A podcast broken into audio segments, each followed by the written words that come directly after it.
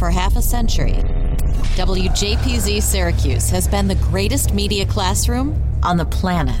We've trained students from the 1970s to the 2020s on how to run a professional radio station. But the lessons learned and relationships formed go far beyond studios and transmitters. Taking a look back through the eyes of those who experienced it. This is WJPZ at 50. Welcome to WJPZ at 50. I am John Jagay. For years, the face of the state of New Hampshire was the old man of the mountain. But now, in recent years, that face may be one of our illustrious alumni. He has gone from member of the crazy morning crew to sportscaster to now, as you've seen on Facebook, doting grandfather, which might make some of his classmates feel like they're the old men and women of the mountain, but that's okay. Welcome to the show, Mr. Mike Murphy. Jag, unbelievable intro. The way you tied it in to our iconic old man of the mountain. Still too soon. Almost 20 years since he full. it's tough up here in the Granite State without him, but thank you for that introduction. Thrilled to be here on what has become my favorite podcast. I appreciate those kind words, sir. Let's start from the beginning as we usually do. How does a kid from Connecticut find Syracuse and then Z89? Well, I realized when I got cut from my high school baseball team that I wasn't going to be a pro athlete anymore. And I remember going to my father. In fact, this is before high school. It was like eighth grade. I make like the was it Cal Ripken or Babe Ruth? Who knows what it was? But I stunk at baseball. you know, like that was sports was all I really cared about at the time. And my father said, "Well, now what? Right? I don't know. I want to get a job and be in sports somehow." And somewhere along the line, we're watching TV, and the people broadcasting the games. He goes, "You know, those guys, they went to college for that." To be broadcasting sports. So then this light went off in my head. Okay, where did this person go? And that's Marv Albert. And where the oh, there's Bob Costas. And inevitably, more and more names you'd see, Syracuse University was the name connected. All right, sportscaster going to Syracuse. One more for the tote board. We have a tote board in the studio for the podcast. Continue. So that's how I found out what Syracuse, because Syracuse was simply a team I cheered against as a kid. I was a St. John's fan growing up. Chris Mullin, um, loved the Big East. I would have guessed UConn. Okay. Well, I became a UConn fan when I realized UConn was in Big East. It wasn't like I was watching every game, but then all of a sudden Clifford Robinson and I was like, wow, I'm in Connecticut and UConn has a Big East team. So like 1989, 90, I'm a big UConn fan. They had that great run. R.I.P. to the Big Monday and Big East and Sean McDonough of Syracuse calling the games and all that. Yeah. But then uh, once Syracuse became the destination, I said, that's it. I want to go here, apply here, became a Syracuse fan. Billy Owens, we lost to Richmond. Uh, off and running disappointment uh, with Syracuse, except for 20 years ago. that was it. Like I pretty much decided Syracuse is where I wanted to go from there. And even though we moved from Connecticut to upstate New York and Rochester, only an hour away. Okay. This is perfect. Yeah. And then we moved to Naperville, Illinois. Oh, jeez. While I was a junior in high school, but Syracuse was always the focus. And uh, luckily, I, I, got in there, and that's where I went to college. So you get to campus, and then how was it you find Z89? Yeah, I listened. A lot of people have unbelievable photographic memories. I don't know how you do that. I'm guessing it was one of those because Z89 back then did a great job of you post up, hey, come to this seminar about the student radio station, and everybody shows up, and there's a massive auditorium, and you learn about the different departments. And again, sports was all I cared about. Boom, learn about sports. Show up at the first sports meeting huge auditorium again of just people wanting to be sportscasters. Uh, the sports director was Jen McLean. So my original idol, it's like unbelievable. There's Jen McLean. Wow, how is she? Because you know, when you're a freshman in college, anybody who's above a freshman in college seems like an adult. Oh yes, absolutely, absolutely. Yeah, it staggered my mind to think I could try out for this, and I did. We all had to submit a tape for the hope of getting chosen for sportscast. As you know, Z89 barely cares about their sports people. Ah, oh, there it is. And so I was lucky enough with my audition tape to get the Saturday morning, 7 a.m. That was mine. And what happened at like 7, let's say it was 719, you had a 10 second tease. And then at 749, you could do your 90 second sportscast. And it was, it was everything to get there like two hours early, write it all. Oh, yeah. And uh, to this day, the person who was doing news that same hour, freshman year, uh, Tina Stoklosa, one of the true greats from this class of 1995. I feel so guilty, Jag, being part of the class of 95 because I've heard you refer to it as this legendary class, and you're right. I mean, not only was I not the most famous from the class of 95, far from it, I wasn't even the most famous from my freshman year dorm floor. I was on Boland 8 with a guy named Dion Summers. Ah, Neon Dion. Absolutely. Okay. I don't think either of us knew freshman year that we were at the radio station. That's how insulated you are when you're sports versus you know the music folks. It is interesting to see how sports and music have uh, have sort of been two ships passing in the night and then intertwined and then apart and back and forth over the years as he takes a sip of his Dunkin' Donuts iced coffee. I'll stop drinking. So Neon Dion is on your floor. He's doing music. You're doing sports, and then you start to rise through the ranks of the station. And what else did you do at the station? Getting lucky was huge. Like getting that sportscast at 7 a.m. Yeah, it really meant a lot because there's a lot more people who didn't, and they would stick around just hoping to get any kind of sport. So if I remember, you moved up the chain by first the early morning weekend, then maybe an afternoon sportscast, and the big thing to get was sports wrap up. and sports wrap up was like three minutes. Yeah at 11:30 at night or something like that. And that was the upperclassmen had. So I would hang around the station with the sports folks. There was the high school show going on at the time. Mark Kinderman, Craig Codlin. So I would kind of latch on, maybe go to a high school game and do a report that would end up on their Saturday morning show. Mm-hmm. You get to know people. But again, an upperclassman by the name of Jeff Quebec, who I had never met, chose me to join him on a hockey wrap up for another show called, you know, Around the Boards or something. Okay. NHL thing to Top Gun theme music, recorded in the studio. So I was just getting opportunities. Well, hang on, Mike. You said you were lucky, but you really made an effort to hang around with people and get to know people. People knew your face, knew your name, and you were around a lot. And I think that's to your credit and something true for 50 years, the history of the radio station is just hanging out at the radio station, liking the vibe at the radio station, whatever department you're in, and you hang around enough, you start to get grabbed to do different things. Well, I, yeah, I guess you're right in some ways. Just by being there, people either get tired of you being around or you get more chances. And, you know, it was a passion, and it's still a passion in many ways. But the real eye opening for me was sophomore year when, so at the end of freshman years when they announced the uh, Z89 leaders for the following year. Yeah. And Jen McLean, I told you, was the sportscaster. Well, the sophomore year sports director, she was the sports director. Sophomore year, it was Ryan Raffensperger. Mm-hmm. And Ryan was a dear friend, still is to this day. He was the guy I looked up to the most because we both had long term girlfriends that we brought to college. They weren't with us at college, so we kind of commiserated as yeah, uh, that's a different type of thing to have going on when you're that age.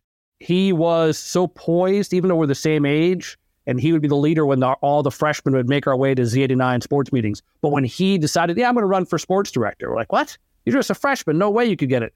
And when he was awarded that sports director job, it changed everything in my eyes. Like, wow, anything is possible. And luckily, then I got into the broadcasting of the Orange Women. Mm-hmm. We did those games, so play by play. Eventually, got into doing the talk show, which I think was Sunday nights. You know, the uh, I can't I forget the name of the Z89 sports talk show, but it was great. Sports rap or something. Yeah, yeah. Yeah, but I know those sorts of things. So you just, whatever, whether it was doing sports cast or the sports talk and Orange Women games, such great memories of traveling around. We drove to Tennessee to do a tournament, uh, went to Georgetown. Just unbelievable the opportunities that Z89 gave to me as a student. Any stories that you can share that might be past their statute of limitations from those road trips? Well, there's one where Ray Curran, a great fella, you know, a year before us, uh, I agree class of uh, 96, I guess. So we're on this infamous car ride to, uh, you know, driving from Syracuse. We went to Ohio where Ryan McNaughton, legend, his parents let us stay at the house halfway. And then we drove to freaking uh, Memphis, right? Huh, yeah. And as we're going across the Mississippi River, uh, Ray Curran's hat had blown off his head. And he turned around. It fell in the back seat, but we told him it went out the window and like out. We hat's in the river, and he goes, "What? My Yankee hat? It's in the Mississippi. Hey, my hat's in the Mississippi. He was so excited. He was disappointed uh, when it ended up, you know, back in his lap. Oh my God! but you no, know, we well jumping ahead to uh, stories I could tell. Somehow I ended up on the Crazy Morning Crew. Yeah, I want to hear about this because uh, Steve Donovan and others have talked about this in previous episodes. Tell me about your experience on the Crazy Morning Crew. Uh, just so overmatched. I don't know why I'm on that show to begin with, but I mean, Steve Donovan might be the funniest human being I've ever met. And to be able to get up in the morning and hang with him, and he told some of the good stories about scrotal face and everything else. but I remember this was even without Steve. I think Ryan McNaughton was certainly in the room, and maybe Steve was. We used to have Rabbi Rappaport come in, part of the morning show. And for whatever reason, there was a Syracuse Crunch player because the Syracuse Crunch AHL hockey team came into existence while we were at Syracuse. Oh, okay. So all these dumb college kids all of a sudden have a professional hockey team in addition to the Chiefs baseball team and, and the Orangemen. Uh, so we had all these things to cover. But there was a player named Brent Tully. Mm-hmm. I couldn't tell you if Brent Tully ever made the NHL, what he's doing now. But I don't know why he did it. He'd agreed to come on once a week on the phone. Okay. We'd talk to this guy, and he was struggling, or the team was in a losing streak, or whatever the case was. He'd come on, and Rabbi Rappaport gave a blessing to him, trying to snap his his streak. And at the same time, we decided we were going to eat Captain Crunch in the studio to help break this curse. Of the Syracuse Crunch. Okay. And so Rabbi Rappaport eating um, Captain Crunch, and he got some of the milk in his beard. and I'll never forget Ryan McNaughton saying, "Let me help you with that." Right, and like, wiping the milk out of the rabbi's beard will just forever be etched in my memory as a wonderful thing. All tied together: religion, AHL hockey, and and whatever reason I went with the name Prince of Darkness on the radio, which is horrible, right? So you had Abe Froman and the Prince of Darkness together on the same show. The Sausage King and the Prince of Darkness makes sense, right? That's a ratings winner. Now you know why the format changed. Uh, so I always remember Rabbi Rappaport as having that Sunday morning show. I didn't realize he had done the morning show during the week with you guys. That's awesome. I think what happened was he was probably recording. We dragged him in. Like we were that kind of crew. Like, And he was willing. oh yeah, that's true. I don't know why he was willing. Maybe we were likable then. it's strange. I remember sending Bill Abelson to McDonald's asking for the McDLT, which had been non-existent for years. So on the phone, live with the McDonald's, I'm like, insist on the. I said, put me on the phone. The Prince of Darkness wants cold side cold, hot side hot, and he's getting in this heated conversation with a poor kid working at 7 a.m. in McDonald's. You know, to get a McDLT. What was the McDLT? What was the D? I'm afraid to ask. What was the D? Well, the McDLT was basically a hamburger, but the box, I think the reason it didn't last is their whole pitch was the cold side stayed cold. In other words, you had the bun with the tomato, the lettuce, and the hot side stayed hot. And then you put the two together, and that way it was, oh, like a, a barbecue burger, Ah. right? Get it? So the McD is McDLT, right? McDonald's. Okay. The LT was lettuce tomato, but it didn't last. I was insisting he get the McDLT because the hot side stays hot, cold side stays cold. Just great times, my friend. Great times. It's WJPZ at 50. Hey, it's Jag. You're probably listening to this episode of the podcast because you know the person I'm interviewing. But one of the true joys of this project has been learning the stories of everyone in the WJPZ family. When you're done with this podcast, I'd encourage you to check out an episode with someone you don't know. You never know what you might have in common with your other WJPZ relatives. Looking back at half a century of broadcast excellence. This is WJPZ at 50. So, talk to me about your illustrious journey um, after Syracuse and you know becoming the king of all media in the state of New Hampshire. Well, I like to borrow a phrase that I learned from another former Syracuse uh, ZADN alum, Phil Soto Ortiz. He once bumped into a high school classmate a couple years after graduation, and the guy was working in a bar. And Phil says, Hey, how are you? He goes, Well, as you can see, I haven't made much of myself. Oh, jeez. And that's what I think of when people ask to, as you can see, I haven't made much of myself. I'm here in the great state of New Hampshire, hanging on. You know, I told my wife, who uh, is from Naperville, Illinois, by the way, I told you I briefly lived there, like middle of junior year Yeah. to the end of senior year of high school. My father's two pieces of advice he gave me in life, I didn't listen to either. Never live west of where you work, and don't meet a girl because we're not going to stay in Illinois for long. Okay. I live west of work, so I drive into the sun both ways. I did convince this woman to stick with me through four years of college. When she was in Illinois, I was in New York. And then the day before our wedding, I got married two weeks after graduation. So everything I, I like maxed out in May of 95. the day before the wedding, rehearsal dinner's coming up. I accept the job at WKXL Radio in Concord, New Hampshire, which on my demo tape I said Concord because I didn't know how to pronounce New Hampshire. Right. And don't even get me started on Lebanon versus Lebanon. See, that's a man who knows his town. I didn't know Jack. I still don't know much, but I remember having to say, hold on to Dick Osborne, the general manager of the radio station who had interviewed me. You know, cover the phone. There was no cell phone. Had to cover the mouthpiece, lean over to my wife, who's with her mother getting ready for our wedding rehearsal dinner in Illinois, and say, Can we move to New Hampshire for $13,000 a year? she cried her eyes out, but somehow said yes. And then next thing you know, we're here. Said yes to New Hampshire and yes to you the following day. Look at that. both times crying. but as I tell kids when I tell that story in college classes now, I said, don't worry, I make double that now. but that's it. Like back then, like the connections at Syracuse, there was a Syracuse grad named Randy Goldberg who worked at this WKXL radio station. Mm-hmm. And being a senior, working at the Schine Student Center, renting out fridges and TVs and selling bus tickets. And it was just a great job. But in between, how do I find work? You get your resume ready. You're sending out tapes blindly, hoping somebody. That job at Schine might have paid almost as much as the first gig in New Hampshire it was I should have stayed there in retrospect. You know, oh man, those micro fridges were big, big money back then. But the idea that you could walk into the career center and just see postings on the wall. Yeah. And Randy Goldberg had posted a phone number and being lazy, I'm like, oh, I can call this station. And it was after five, Jag. I called that one day in senior year. And the general manager of the radio station picked up the phone. Hmm. Give me a break. And we Dick Osborne and I, we talked for a while and I told him of my situation. And just for some reason we hit it off and he brought me in for an interview, and this is between graduation and, and wedding. And as we talked, he not only was the general manager of this small radio station in Concord, New Hampshire, he was the radio voice of the University of New Hampshire men's hockey team. Full circle, you're wearing your UNH hockey jacket as we record this podcast. Continue. Very bizarre, right? Because I didn't know college hockey. I guess I knew it existed, but you know, we're Syracuse folks. Football, basketball, right. even lacrosse. Yeah. And I'm like, oh yeah, hockey. Okay, that's neat. Didn't realize how big hockey was here. But Dick Osborne became the guy who brought me in. And because of his connection to UNH sports, there was another gentleman named Jim Janot.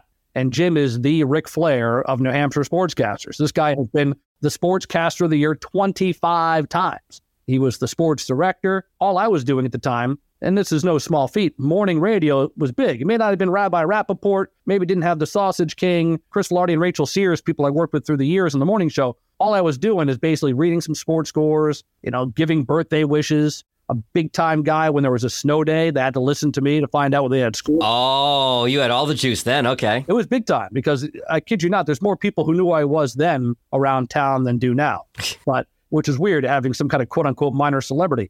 But Jim Janot was a sports director, somebody I looked up to. He knew ultimately I wanted to do what he was doing. He was the voice of UNH football and the voice of UNH basketball. So just by dumb coincidence, the station I'm at had the three announcers who did the three big sports at the only, uh, with all due respect to Dartmouth College, the only Division One university in New Hampshire. So a couple years in, you know, here I am thinking. I told my wife when we moved here, and she cried, "Ah, we'll be out of here in a couple years. I'll go to a major market. We'll move back to Illinois." None of that happened. Obviously, we're here, and uh, Jim needed a color commentator for football in the middle of 1998 because his partner was a newspaper person, got promoted, couldn't do it anymore, and that was like my way in. Just driving over on Saturdays doing football color commentary. Somebody who never played the game, right? Even trying to be Troy Aikman.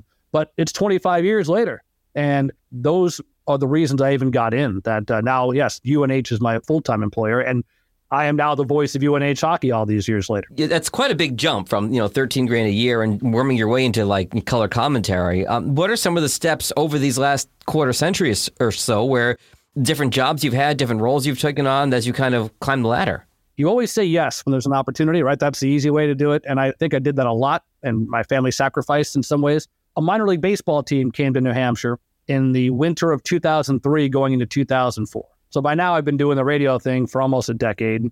I'm doing the UNH sports. I added basketball, color commentary some years earlier, but this was a big deal. Like when the baseball team came in, I'm like, wow, baseball is my favorite sport.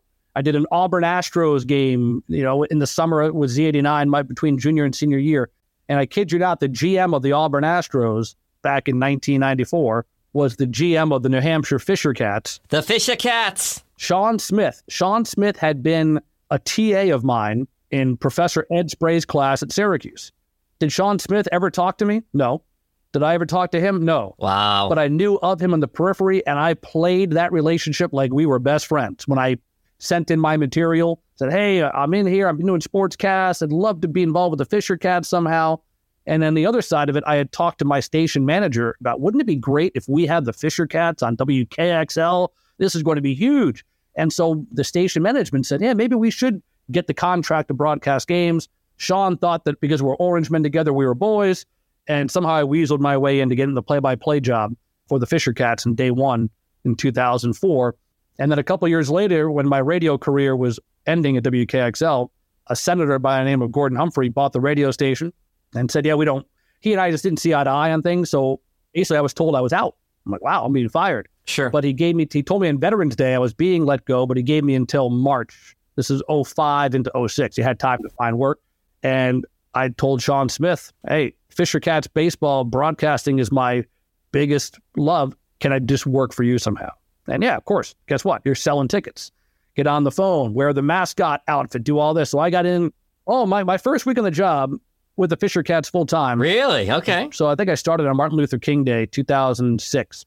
And I thought everybody there, because I'd been broadcasting the games on the radio for a few years. So I figured all the front office employees knew who I was. No, they didn't listen, they didn't care. It was just a separation. They were full time people doing all the grunt work, and I would just roll in, broadcast the game, get in the bus, travel with the players, and luxury, quote unquote. My first week on the job, they said, Hey, guess what? You're fungo. I go, what does that mean? I had to put on the mascot suit Mm. and go to Pat's Peak, which is a ski mountain in Henniker for school vacation week. We're going to hang out with a bunch of kids at a ski mountain. I'm like, okay, well, I guess it's not too difficult. You ever put on a mascot suit, Jack? Can't say I have. It's usually quite warm from what I understand, but I guess if you're at a ski mountain, I get in January, that's probably not the worst time to wear one. It's warm, but it's also confining. So you are basically like horse blinders, the way this outfit was. Oh, yeah, yeah, okay, yeah. So I couldn't see much. I could see a little bit in front of me. Looking down was difficult. So I bring all that up because here I come walking out with the mascot, basically holding my arm, and I'm staggering as I walk, right? And I'm bumping into kids, and there's so many of them. But at the same time that the New Hampshire Fisher Cats were around, our big rival for fans in the Granite State were the Manchester Monarchs. Okay, yeah. They were the hockey team that came along in the early 2000s. They came first. There was a time where, believe it or not, Manchester and Hampshire led the AHL in attendance. This was a hockey mad region. And they had the coolest mascot, Max. Max the Monarch. Max the Monarch. He was a lion. He had his own sneakers, had his own snowboard. He's going down the hill doing tricks, and the kids going oh, nuts. we'll look back and they see Fungo there, and they go, "Oh, he's our Fisher cat." And they're trying to chant "Fungo," and they're pointing at the mountain, and I just kind of wave them off, and all those kids booed Fungo. Oh my God. Yeah, that was one episode as a mascot. I also was Molly the Molar once. Molly the Molar was the tooth that would clean off home plate with a toothbrush before the game. Sponsorship money, right? Sponsorship money. So, you know, minor league baseball really relies on the college interns, Yeah. but they don't get to the team until early May after graduation. Well, in April, we're all kind of pitching in. So one day I'm Molly the Molar and I wipe off the plate and I'm running back to the dugout thinking I'd get back to the booth in time for the broadcast. And there was a pitcher named Jean Machi. Now, Jean was a reliever. He'd go on to the major leagues and have some success. But Jean would never talk to me when I was Mike Murphy broadcaster. I'd say hi to him. Hmm. He would just ignore me. And they didn't speak Spanish. He didn't, you know, didn't speak English, so we could never interview. But you know, he did speak English, as I found out because he thought Molly the Molar Oh no. was a lady, and he's like, "Hey, mommy," and he's blocking my way, and like, Oh my and I'm trying to show it. My arms are hairy. and he starts nodding on, yeah. And he thought I was like flirting with him. So I found out what it was like to be just, um, you know, the object of a man's affection, even for like 10 seconds. And I used the toothbrush to kind of fight him off and then went my way. And I was, That's a great story. yeah, Molly the Molar and Jean. Mo- I mean, that's it. That's uh, wearing these mascot costumes was, I, I learned how minor league sports works. So you're leading me to my next question, Mike, which is, you know, things you learned at JP's that you applied through your career. Obviously, never say no. You mentioned that, and network and talk to everybody. Anything else that comes to mind from your time at Z89 that has served you well professionally in the last quarter century or so? all the mistakes I made at Z89. I mean, that that's one thing that I love hearing the success stories, but I was a moron, right? The, the dumb things I would do. Oh, we all were at 20. We are, and we were given responsibility. Some of us, I was, you know, became the sports director of that station, and it was. I'm telling you, you understand this, but for some people, the auditorium is full of people who are just sports, and they're looking up to me. And I would do some dumb things. I remember when we had one of those recruiting. Remember, I told you freshman year when I first had my meeting, it was wow, look at all this. How do I get involved? Well, when it was my time to present, I went up. There was a whiteboard, and I had my magic marker or whatever that was, and I wrote food, girls, sports. and I looked at the whole room and I said, Those are the only three things I care about. We don't have a food department and we don't have a girls department. So I'm the sports director of the sports department. Come on and get involved. And, you know, that's how I kind of. Oh my God. so that was dumb. But just some of the decisions, the, the regrets, right? We all have regrets in life. And I, I'll share a few here. Mhm. Ryan Raffensberg, I already told you, hero of mine, because he went from colleague, great friend to the sports director sophomore year. He became the general manager of this place. And the things he dealt with that I didn't understand at the time, I'm still learning now, hearing, you know, Jeff Wade or Dan Austin or, or Jay Palladino talk about that stress that the real upper management of Z89 was going through. Time when I was just having a great time with the Sausage King and Yeah. and Rabbi Rappaport and Brent Tully. But it's eye opening. But but Ryan really wore the weight of this And when he was the general manager of the radio station, I was the sports director, and I had this policy: if you miss a sports cast, you're suspended two weeks, right? Yeah. And one day he was sick, like he couldn't get in for his sports cast, and so somebody else filled in. I found out, oh, rules are rules. I suspended the general manager for two weeks because he was sick, right? And he didn't like kill me. He, he was obviously upset, and it was a bad move, but I had that one. Second big regret: Ryan McNaughton, unbelievable, great guy. He was in line to be the sports director after we were leaving. We were voting on the next sports director. Mm-hmm. I should have given him that job. He earned that job, but I was trying to find some new up and coming person, you know, trying to replicate the next Ryan Raffensperger that sophomore year would do it because McNaughton. And so he didn't get the sports director job he deserved. He should have never spoken to me again. Hmm. Then he was in my wedding. Uh, still, he's opened his home to me and my son when we've traveled out to Ohio. And he's obviously gone to much better things. And I, I regret that to this day. And then the biggest regret goes back to Tina Stoklosa, my Saturday morning, 7 a.m. partner, somebody else who would be great. There was one day, I don't know why we even did it. A bunch of us were in the studio uh, just messing around. And I decided to call her just for trying to get a cheap laugh and pretended I was angry at her. Oh. And like the how quickly she got upset, it was like the worst feeling. You know, guilt is such a terrible feeling. And then I, you know, I immediately ran up to apologize. I'm sure she forgave me at some point. She became the godmother to my son. But I these things you never forget, Jack. All the terrible, dumb things you do, you never can get over. And hopefully it influences your future decisions so you don't put yourself in a spot where, you know, trying to say I'm the enforcer and we do this, trying to be innovator and not realizing who you're letting out and then looking for the laugh, right? Steve Donovan shared that in his episode. When you're the funny guy, people laugh. That's great. You want them to laugh, but at the expense of somebody else, you try to avoid that any way possible. I appreciate your honesty there, Mike, because you're talking about what you learned at the radio station. And we've had dozens and dozens of episodes of this podcast of all the wonderful experiences we've had and. And you, certainly you have, and we talked about those. But yeah, we all made a lot of mistakes because we're 19 and 20. You know, I, I actually cut this out of the episode where, where Matt Signer interviewed me. I had to suspend myself once because we were in a jury rigged studio in the house uh, on Ostrom, and I was having a phone conversation with a buddy of mine in the studio about a girl I was interested in. And I described how interested I was in this girl, and I'll, I'll leave it at that. Well, the jury rigged wired system, the phone call bled over onto the air. So I ended up having to suspend myself for using inappropriate language on the air. And I still, to this day, cringe when I think about that memory. We all talk about these things. I'm sure everybody listening right now is thinking about, oh, yep, there was a time I did that. And oh, you know, even though it's, you know, 19, 20 years old, you still think about, oh, man. And, and hopefully you forgive yourself and you learn from those experiences. Well, I appreciate you sharing that. And, and I did get suspended myself, so I'm not above reproach. And it was actually Neon Dion Mhm. who suspended me because I thought, hey, we need to fill in for a midnight shift on a Saturday or whatever it was. And I was never a DJ, right? I did the sports thing, ended up morning crew. I learned the board, but never did a shift. I didn't understand music or how to program or any of that. But I said, I'll do the Saturday overnight. And I remember uh, my girlfriend, now wife, was in the dorm room. And I said, I'll play a song that, you know, a song I like because the music wasn't my music. Oh, yeah. It's 1.40 in the morning. I threw on Billy Joel, Always a Woman to Me. Okay. And I'm like, okay, here we go. And all of a sudden I see the, the light, the phone's ringing in the studio. All right, Z89, Overnight Prince of Darkness. Who is it? And it's Dion. He's like, um, why are you playing this song? and next thing you know, I'm suspended two weeks. Like that was like the, uh, and I, I knew it. I didn't fight it. I said, wow, how impressive. The freaking PD is uh, locked in at 1.40 in the morning. That's how serious he took this craft. And that's why uh, he has done so well. Absolutely. So, how did you make the transition from over to UNH and working for the university? A car ride. Huh. You know, in, in 2008, I was broadcasting football and basketball. I hadn't done hockey at all, but there was a Sunday afternoon game at St. Lawrence University, which is way upstate New York Mhm. and a long distance from UNH even. So at a, at a noon football game on a Saturday, they said, hey, we need a fill-in play-by-play announcer for the hockey game tomorrow. Any chance? Because a regular guy couldn't do it. He he was doing some TV work. He had really moved on to uh, Dan Parkhurst was a name that was doing games at ESPN and other.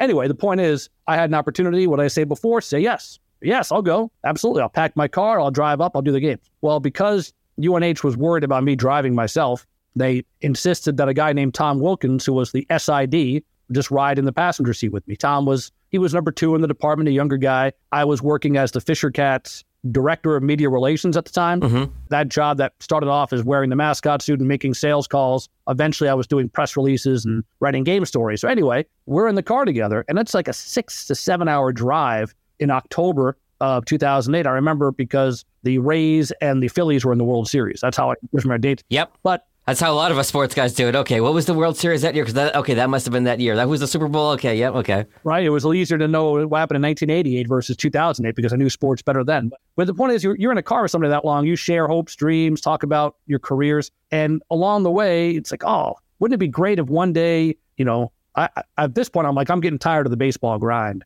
I'm traveling to Altoona, Pennsylvania, and Binghamton, New York, and Reading year after year after year. I'm not getting better to be like a major league broadcaster. But the college life was really calling to me. Mhm. I like the idea of the people I met at UNH, the athletes there four years, the coaches. So Tom and I really hit it off, became much closer friends. And it was two years later where someone left the department, he was elevated to the top role.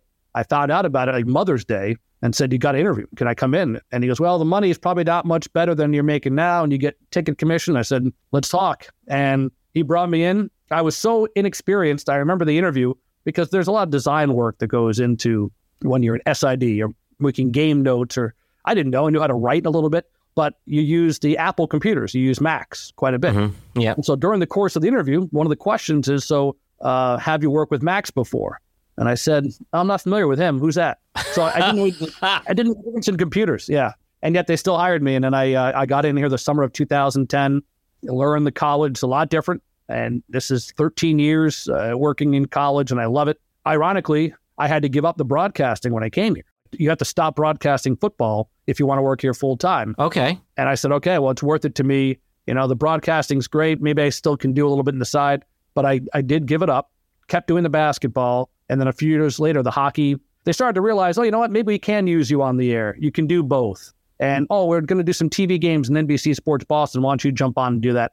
So the broadcast background came in handy because it's college sports with the dawning of ESPN Plus and ESPN 3. Mm-hmm. More and more games were on television in addition to radio. So you need quote unquote talent. Hate to use that phrase myself, but hockey became the one that I'm able to do just about every game. I still have other commitments to football that preclude me from doing the early season road games, which is fine. And, you know, I've jumped in and done a lot of other things, done a podcast here, uh, five stars, but you know, it's just fun. It's fun to do whether it's PA at a gymnastics meet I've done or get a chance to do a field hockey game, whatever. I still enjoy that part of the business, but in order to make more than 13,000 a year, I agreed to do all the other stuff that kept me involved in the sports part of the world. What is your official title at UNH? All right, you ready for this? Associate Athletic Director for Marketing and Communications. Wow, that's a mouthful. Okay. We love our titles. I've always been interested in play by play. I've always been a sports guy. It's always seemed to me that of the four major sports, hockey's the hardest to do because it seems like it moves so fast. True or false? I'd say true. Okay. It's a struggle for me, and it's weird because I'm most of us are our worst critics, right? You're like, oh God, why'd I say that instead of this? Mhm. Uh, radio has been my salvation in many ways because if they're listening and I had the puck in the wrong corner, they don't automatically know it. so I try to stay on radio as often as I can, even though hey, TV is better. And truth be told, I enjoy radio. You, I think you hear most sportscasters say the the radio is great because you're painting the picture, whereas TV play by play, you're supposed to shut up. Yeah, let the picture to talking. Yeah. Yeah, you're speaking the obvious. Yeah, of course we know the puck's in the blue line. No, we know it's in the right hand corner. We know they cleared far boards. You're seeing it all. So you have to pull back. But it is a challenge. I enjoy the speed of the game. Um, part of my deal is my eyesight getting worse, you know, trying to identify players. Basketball, you can pretty much pick up, you're right there, Yeah. courtside, and pretty it doesn't take long before you know every player on the court. Hockey, it's tough to differentiate sometimes. And uh, my running gag is when I broadcast, the leader in goals is rebound because shot, save, rebound, score, because I don't know who it is. Right. And I who's in front of the line and I finally say, Oh, goal scored by John Jag Gay. and he goes score and you finally see who's being in front of the line. And Then you say, Goal by so and so.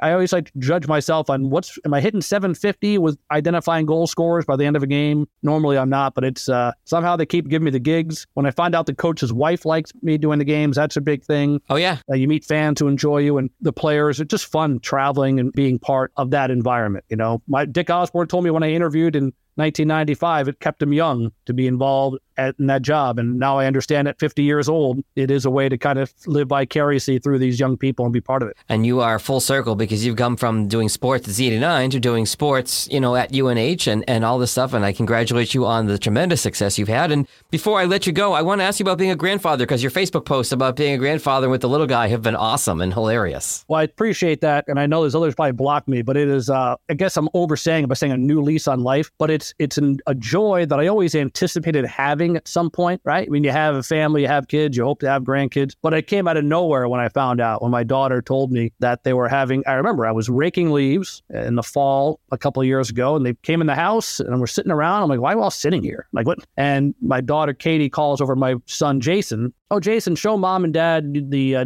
the shirt you got at the mall today. And he was wearing a hoodie. He unzipped it, and it said, "This is what a cool uncle looks like." Oh, wow. And at that moment, it hit me, and I've been told it's an out of body experience. I've been told what I said. My glasses were askew on my face. I looked up and just said, "We're going to need a crib." That's like what comes to mind, right? You, you say Practical. word it out. So we finally have a crib.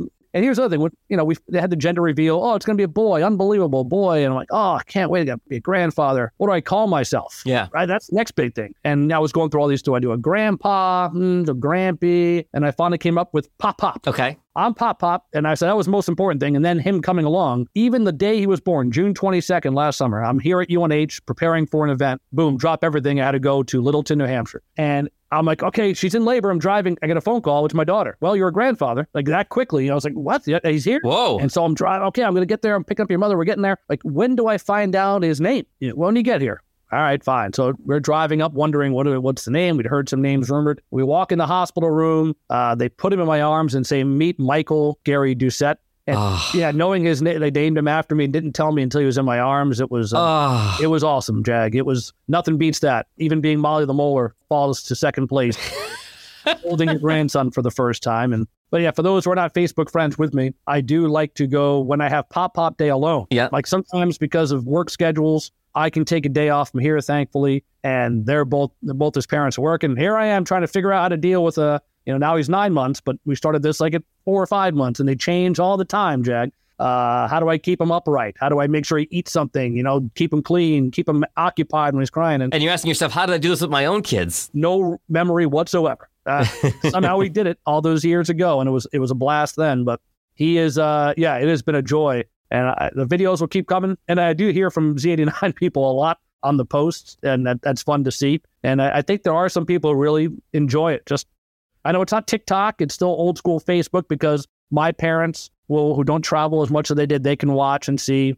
what their great grandson is doing. It's hard to believe Yeah. that's where we are now. But it's uh, it's fun, and for me, it'd be something to share with him as he gets older. Look what you look like at this age, and at this age, and you know, it's almost like a running diary that I hope one day he'll just always have. And hopefully, Facebook doesn't go the way of MySpace, and at least stays around in some way, shape, or form when he's old enough to. Save it to a Google Drive or Apple album just in case, for sure. So we'll timestamp this. We're recording this on April 11th, so I'm sure you'll have even more stories and more Facebook posts by the time this episode publishes. I hope so. Hopefully, by the time I make it on the air, he'll be the one uh, driving me around town. But right now, it's uh, been a lot of fun pushing him on the stroller in this tiny town of Littleton, New Hampshire, where I don't live there, but I see the same people on the same walks all the time, and I uh, feel like I know these folks now because I'm the old man with the baby. That sometimes they go, "Hey, your son's cute," and I feel like a young guy again. Well, you're only 50. I mean, it's possible it could be your son, yeah. Yeah, exactly. Or I could have kidnapped him too. I look that creepy, so you never know what, how the people you see are going to react to you, Jag. You know? So you're schlepping up from Concord to Littleton, which is uh, about an hour, hour and a half or so. Yeah, hour twenty. Hour 20. Hour twenty notch. My best friend that I grew up with had a f- timeshare uh, at Mittersill Alpine Resort in Franconia Notch, so I know that area quite well. That's beautiful. Yep, up in Cannon. That's uh, I'm almost there by the time I get to that area. There you go. Awesome. Mike Murphy, thank you so much for spending some time with us today. This has been a lot of fun, as I expected it would be. Appreciate it, and we'll talk to you soon. Thank you, Jag. The WJPZ at 50 podcast is created entirely by the staff and alumni of the world's greatest media classroom. It's hosted by John Jag Gay, class of 2002. Editing help from James Bames Grundy III, class of 2020. Imaging by Maureen Cooper, class of 1999. And Ed Lacombe, class of 1985. Podcast artwork by Marty Dundix, class of 2001. Follow WJPZ at 50 on Apple Podcasts, Spotify, YouTube, Or wherever you're listening right now.